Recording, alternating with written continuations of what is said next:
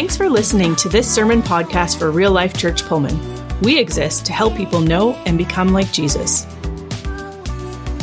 Good morning, church.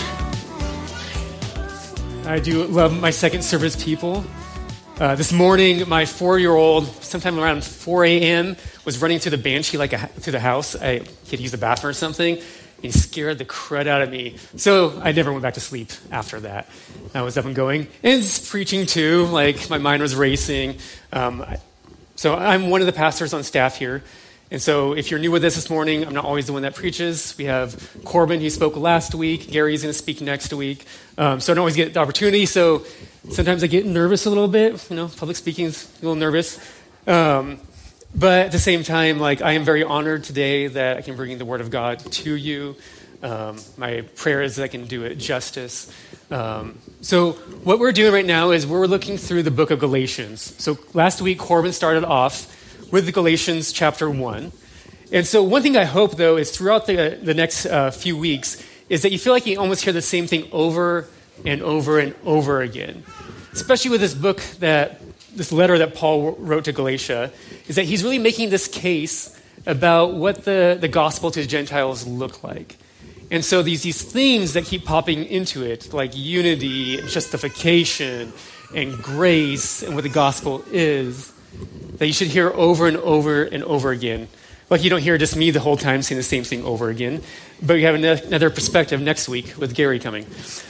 And so I think one of the good places to start with is the idea of like what is the word gospel.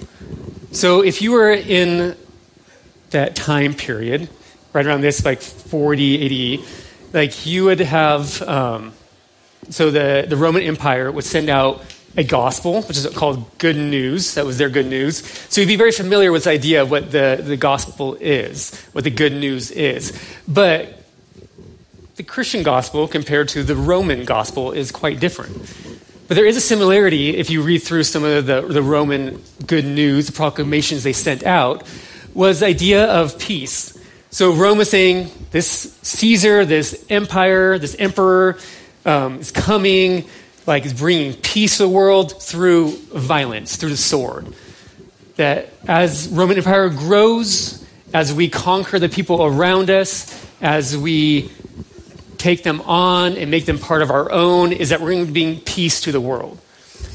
The gospel of Christ is a still idea of bringing peace, but it's through peace from what? Death on the cross, through sacrifice. How that peace comes about looks way different than Rome is saying. So that we have this word gospel that, is, that the people of that time are very familiar with. But so when we look at Galatians, we get this idea of like, okay, there's going to be a gospel of Peter, there's a gospel of Paul, there's a gospel to the circumcised, there's a gospel to uncircumcised. And so some of the part of the question is, what is like the main aspects of the gospel? If I was to have you like write down in your own idea of what is the gospel in your own words, I could be curious what comes up for you. That in a lot of ways, as brothers and sisters in Christ, like our foundation of what the gospel is should be very similar. And one of the arguments that Paul is making that I'm going to lean towards is the idea of that our gospel should be a gospel of grace. That's where we all start.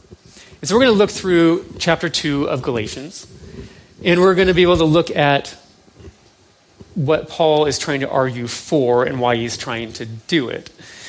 Uh, so, one thing I do love about Galatians is we are who we are today because of what Paul did the idea of us being in this church, we're basically, I think we're all Gentiles here.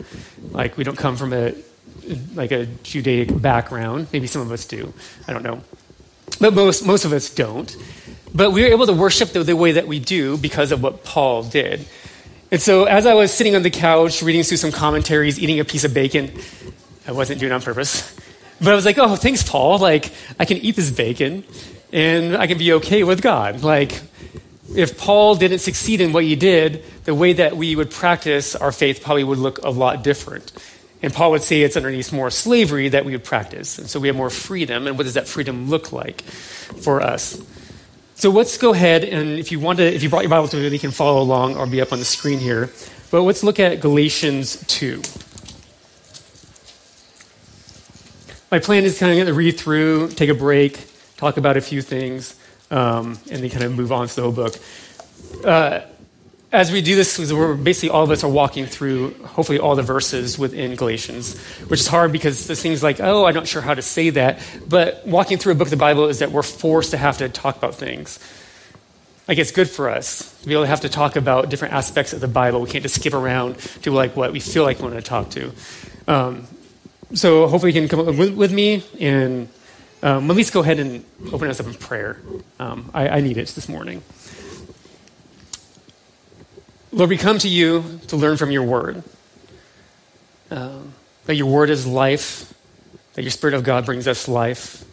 So, Lord, I ask today that with what is said, what is done, Lord, that honors you and it glorifies your name. That we walk away with what you want to teach. So, Lord, I pray that your people pull out what they need in their lives. That we can take this old scripture, these old thoughts, but also apply it today in our own lives. Lord, I pray that as a, as a church, as a group, that you direct our path and guide us. Please be with us. Please be with me and my words in your name. Amen. So we can follow along with me. So Galatians chapter 2, verse 1. Then after 14 years, I went up against or went up again to Jerusalem with Barnabas taking Titus along with me. I went up because of a revelation and set before them, though privately before those who seemed influential, the gospel that I proclaim among the Gentiles, in order to make sure I was not running or had not run in vain. But even Titus, who was with me, was not forced to be circumcised.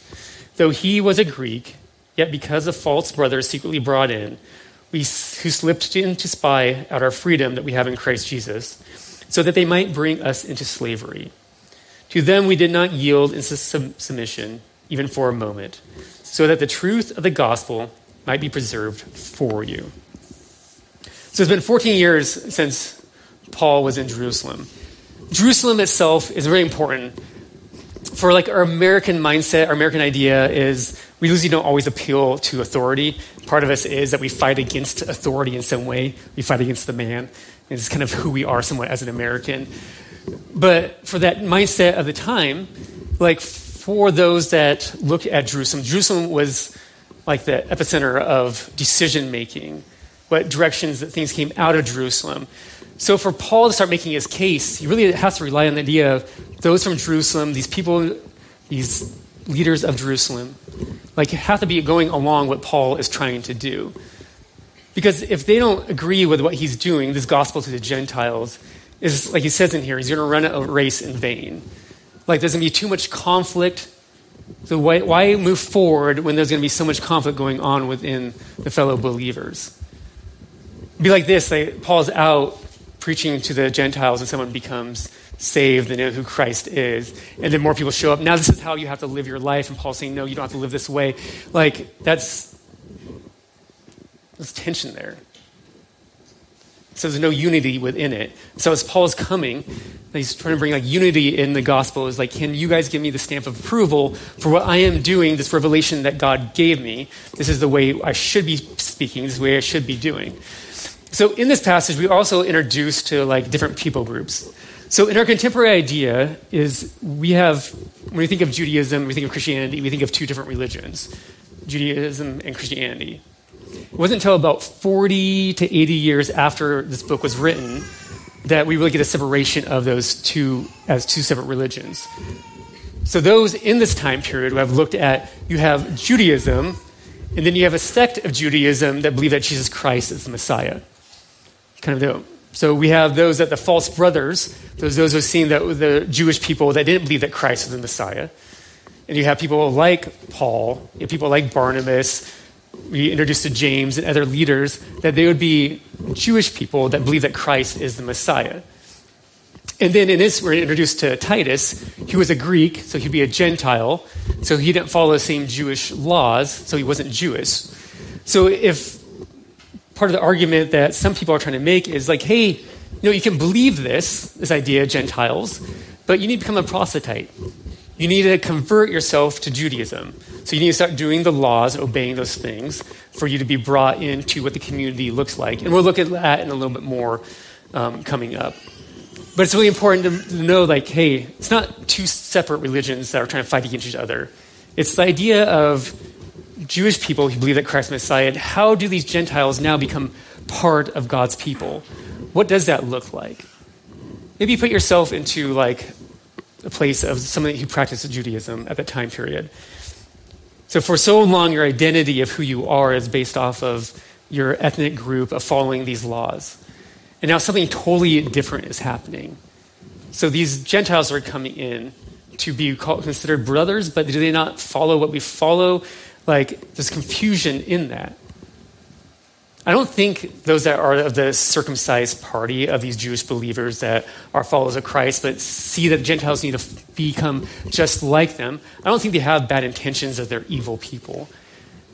Like, it's just really hard sometimes to wrap your mind around. Like, in your own life of, like, maybe those that grew up in, like, a different denomination, or you're, like, Catholic or uh, some other liturgical group that's very much more of this is the rituals, this is what we do. And then you get involved in like a non-denominational church like us, and it's like, what? Everything goes? Everything is okay? Like, you can show up in your pajama pants, that's fine? Like, I don't know about this.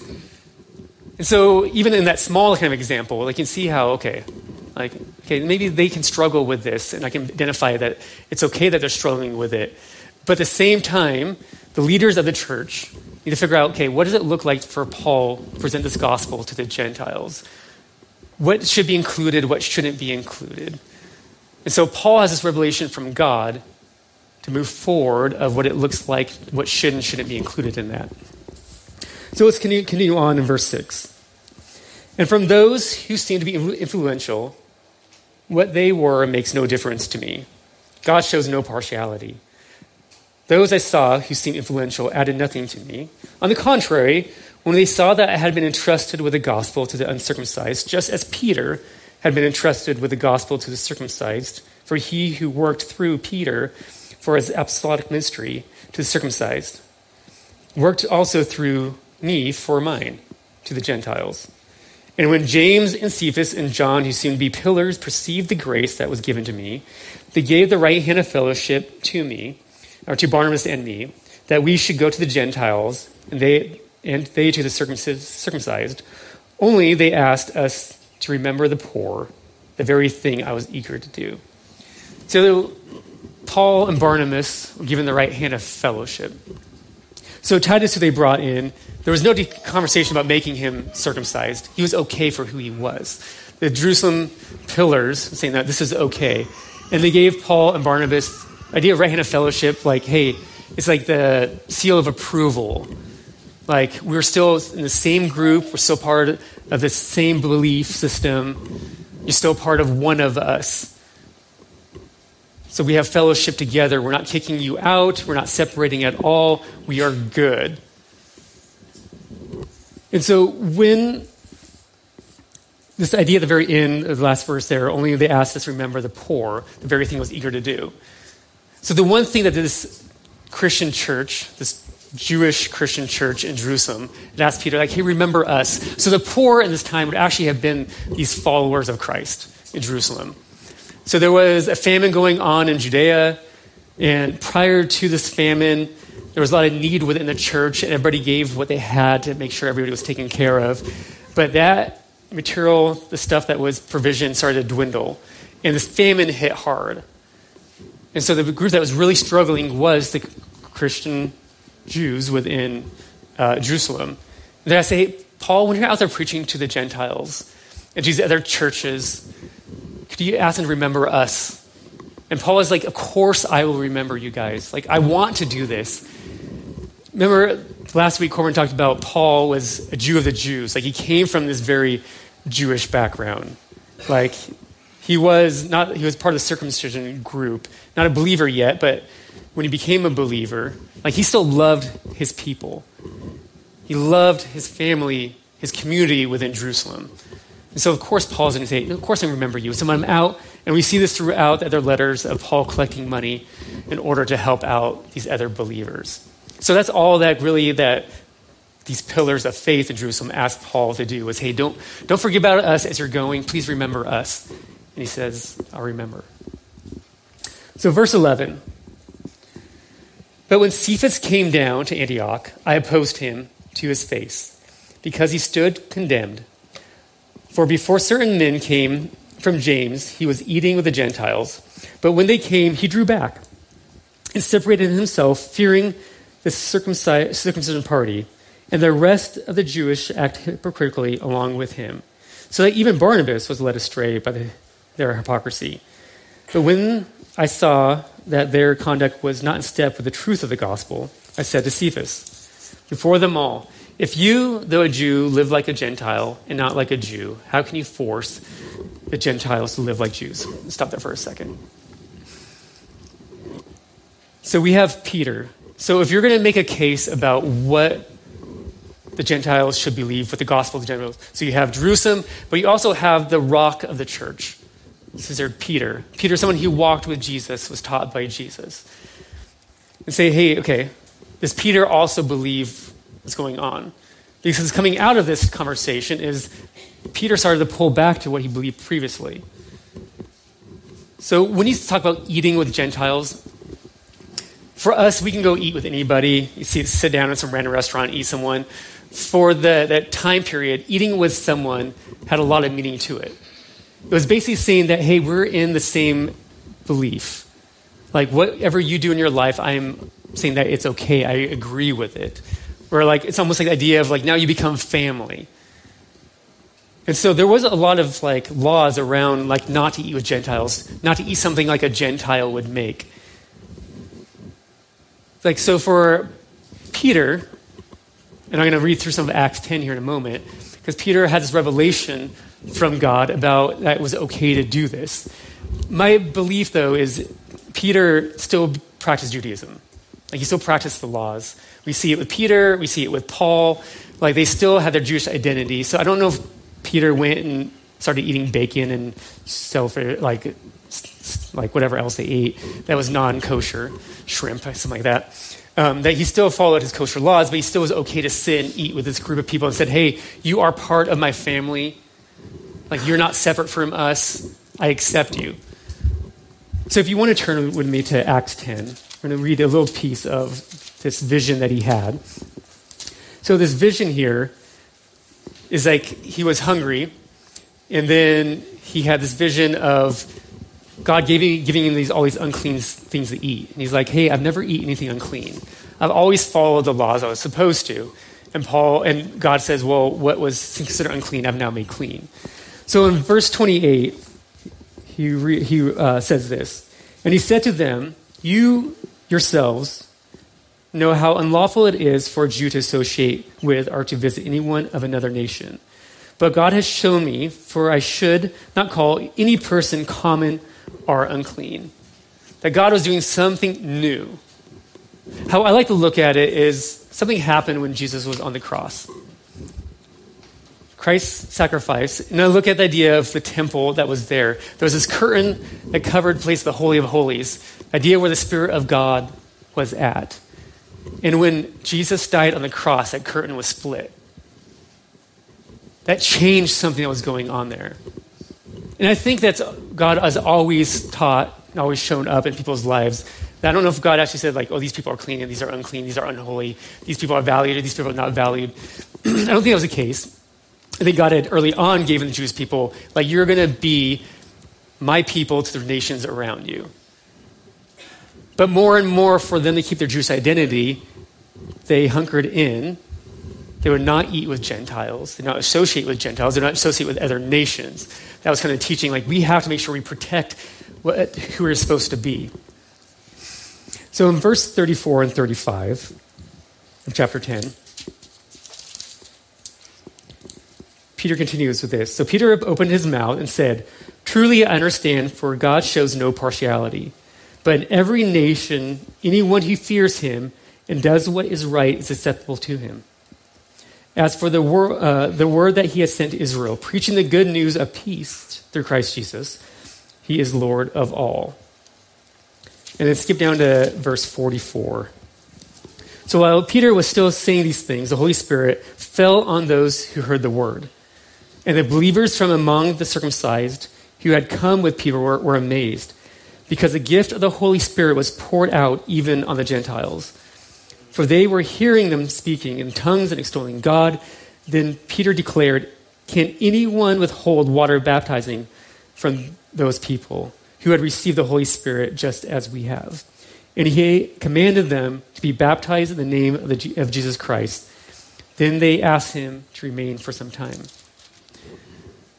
So put, your, play, you put yourself into this group of circumcised and seeing that now the Holy Spirit, God is coming upon these unclean people that you previously perceived as unclean. It changes everything. Because everything you kind of thought before is now different. But how can you argue with God? God's going to choose who God sees as clean and unclean. So the change that has to happen within is your own belief system of how we are doing things, that things are different now. I love that Paul came to Peter because we all need a Paul in our life. Because actually, I feel like I actually associate with Peter a lot sometimes. Like I was, I've been in church like nine months before I was born. Like I grew up within church. Like I've been there the whole time. And I know these moments of where I know God is real. That Christ moved in my life. He showed up in a way that I experienced. There's no way I can doubt that God is real. But has my life always been like that? No. No, I've done things my own self, my own direction, take things in my own way that we have these experiences, just like Peter had this experience about this vision that God gave, gave him. So Paul has to come back, and that's why I say we need a Paul in our life, because we need people in our life that's willing to step up and say, hey, I know that God loves you. I know that He has a good work in your life to do. You got to knock it off what's going on. Because God already told you what you should do. You know what you should do. But we see something like Peter, who has this idea of fear of people, we see the fear of people when Jesus was taken away to be crucified on the cross. He's like, Oh, aren't you the guy that traveled with Jesus? And he's like, No, not me. We see this again when the circumcision group comes to Peter and says, like, what are you doing? He's like, oh, I don't know. Like, and backs away from the Gentiles, the Jews, the other the Gentile believers. Because he has the fear of people. Fear controls us so much. It could be fear of people, it could be fear of failure, it could be fear of whatever you put into your own words. Maybe it's a good to in the notes section of your, your bulletin. Maybe ask the question yourself, like, what, how is fear controlling me right now? What in my life is I'm allowing fear to control how I want to live my life? How I know that Jesus called me to live my life? Has something come up and like it's taken me off course of the way I should be walking towards? Like, one thing I love about the scriptures is that we have these people in the Bible that aren't perfect.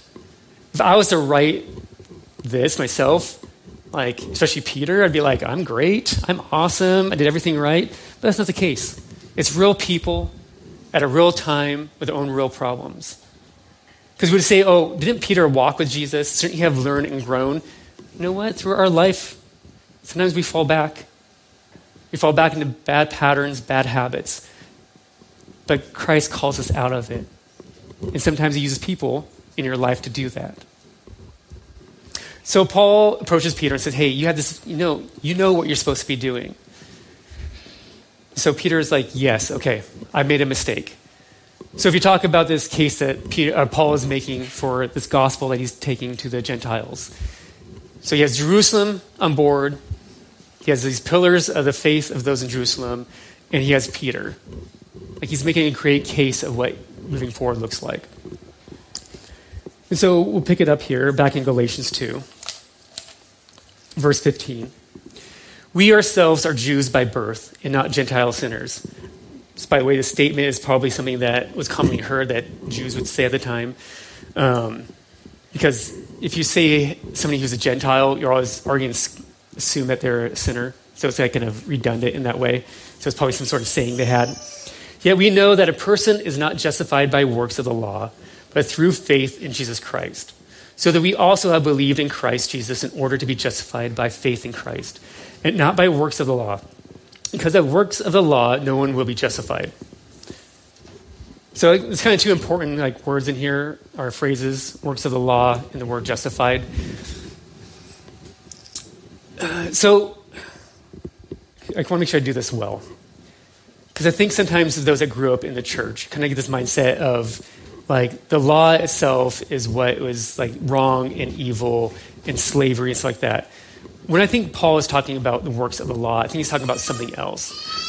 So, how I think if you ask a Jew back then, if you ask a Jew now, a messianic uh, Jew today, you would get the idea of like they wouldn't believe that it's through the law that you're saved. Is it because we do all these things and we have to keep doing all these things in order for us to be saved?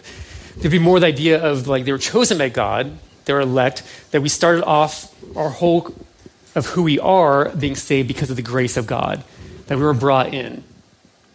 And so, and also we look at it like individually. Like a Jew would like have to follow the law so they, they would be saved. No, they looked at it as a community. As a community that we follow Christ or follow God in order to maintain our salvation with Him. So when we, like, if you have a look at the, history of Israel, they followed and they stepped away and they followed and stepped away and brought back. And so this time period of when Paul is writing this is like, hey, we need to make sure we are cemented in in following the law, so we don't step away from Him. We don't follow, go back to what we don't go against who God is. The way it kind of looked like is this. So if you get married, so you have this wedding ceremony, this uh, con, like not contract, but this. Um, connection between the, your spouse, like we are now going to be a couple. You don't do things for your spouse in order just to stay married. Like, you know, like now I'm married, I'm just going to do these things in order so I just stay married. You do them because you have a relationship with your spouse, because you love them, that you care about them. Like, if your spouse asks you to do something, and maybe if you've been married long enough, sometimes you do things just because you want to keep them happy because it's easier that way. Like, it's real life. I'm sorry. It is the way it is sometimes. But hopefully, that's just not how everything is. Ideally, you do the things in your life for your spouse because you have a deep love for them and you want to have relationship with them. I think in a lot of ways, the Jews would look the same way. Is like we believe we are God's people, and we show it and our love to God by following these laws. And we do it because we care about God. So the works of the law, I think, can be seen in two different ways. One is that we follow the law, but we've added to the law itself in order for us to keep the law. So they've added all these extra things that you have to do. These, we've maybe heard as like fences around the law to keep you from making sure you don't disobey that law. For example, if I was to say, like, as a community, we would say, like, okay, we cannot lust anymore. That's your command. Is to not lust. So I can leave it there, or we can build some stuff around it. So the idea of, okay, well, maybe we all need to make sure that we dress modestly to help each other for not lusting. Or that uh, on all your personal devices that we need some sort of accountability software. Or that we need to wear blinders now so we can't look at the opposite sex at all so we just in case we don't lust. We can add so much to that in order to make sure that we don't lust. But what is the, the first part of the law is the, that, hate not lust. It's not all these other things.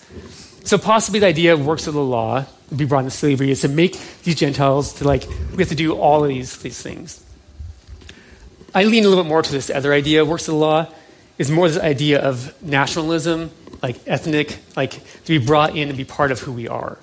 So you have three things that really identify someone who's Jewish from the outside perspective circumcised, um, food laws, being kosher, and following the Sabbath. From an exterior standpoint, it's probably the three things. So if you think of these Jewish believers, ones that are circumcised, looking at these Gentiles, it's like, okay, now what do we do with them? Like, okay, for us to keep our identity of who we are, they should come in under the fold of us and start following the laws itself. And say, like, look like a Jew. So the works law, for them, they need to start looking like a Jew. Because it's not okay that they don't look like a Jew. Because if they don't look like a Jew, who are we becoming? We're supposed to be God's elect people. Now this thing is getting confusing, is difficult. And that is okay. Because that's what Paul is going to be arguing. No, like you want to hold on to your nationalism. It's not about nationalism that's important. It's about Jesus Christ and his sacrifice and the grace that he gives so that we be justified.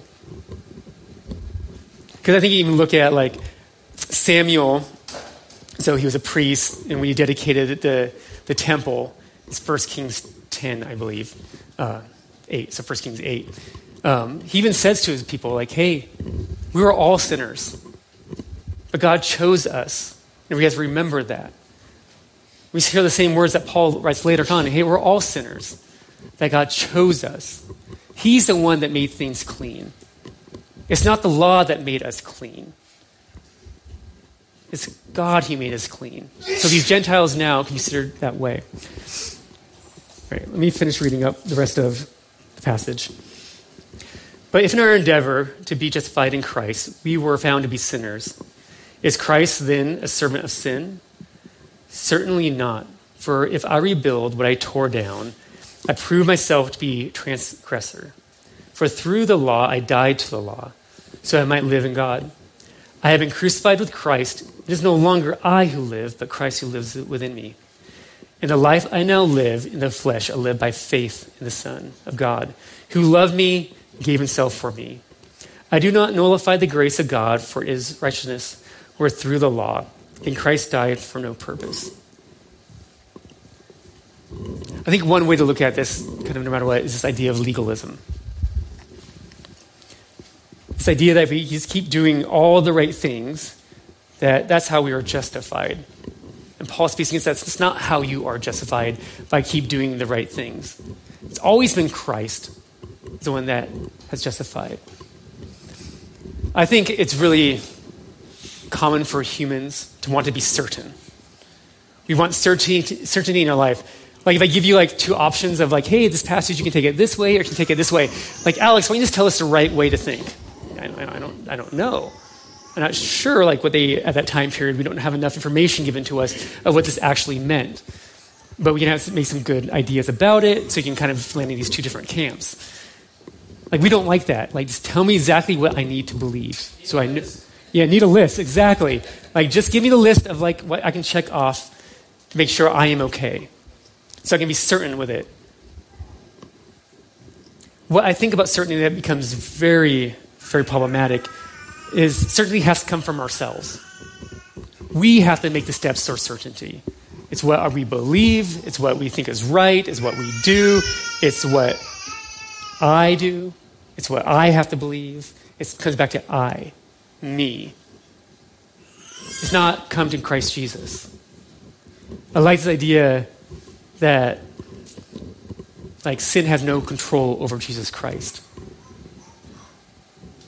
in our life, sin does not have the last word.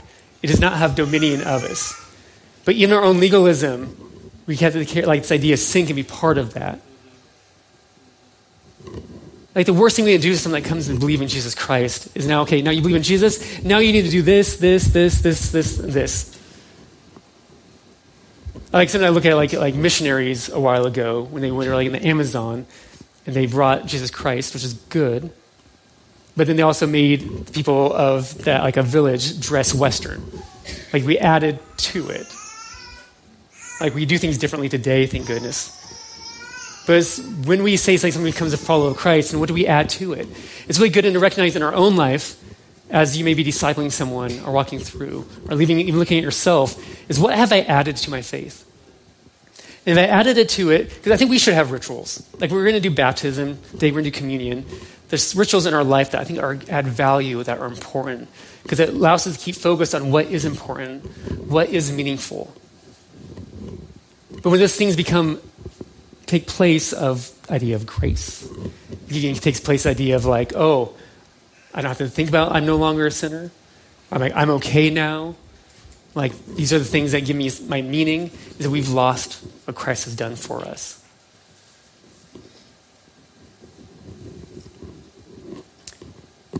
Sometimes we go like the legalist side.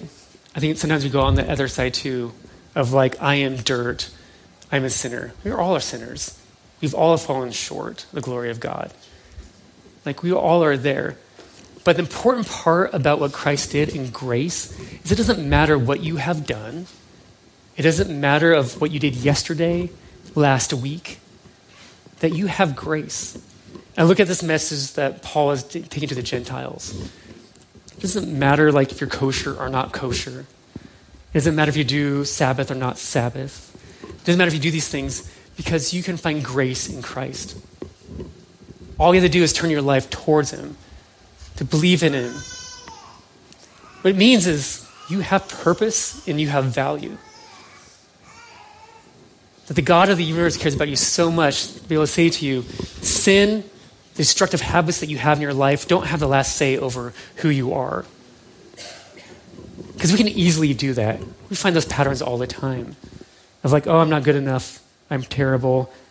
Like, I can't do these things that God wanted me to do because of these mistakes I've made. I think the idea of that we are crucified daily. We have to always continue to remind ourselves that we have grace in our lives. That tomorrow morning when you wake up, you can remember that I have grace today. I'm going to try my hardest. I'm going to do my best.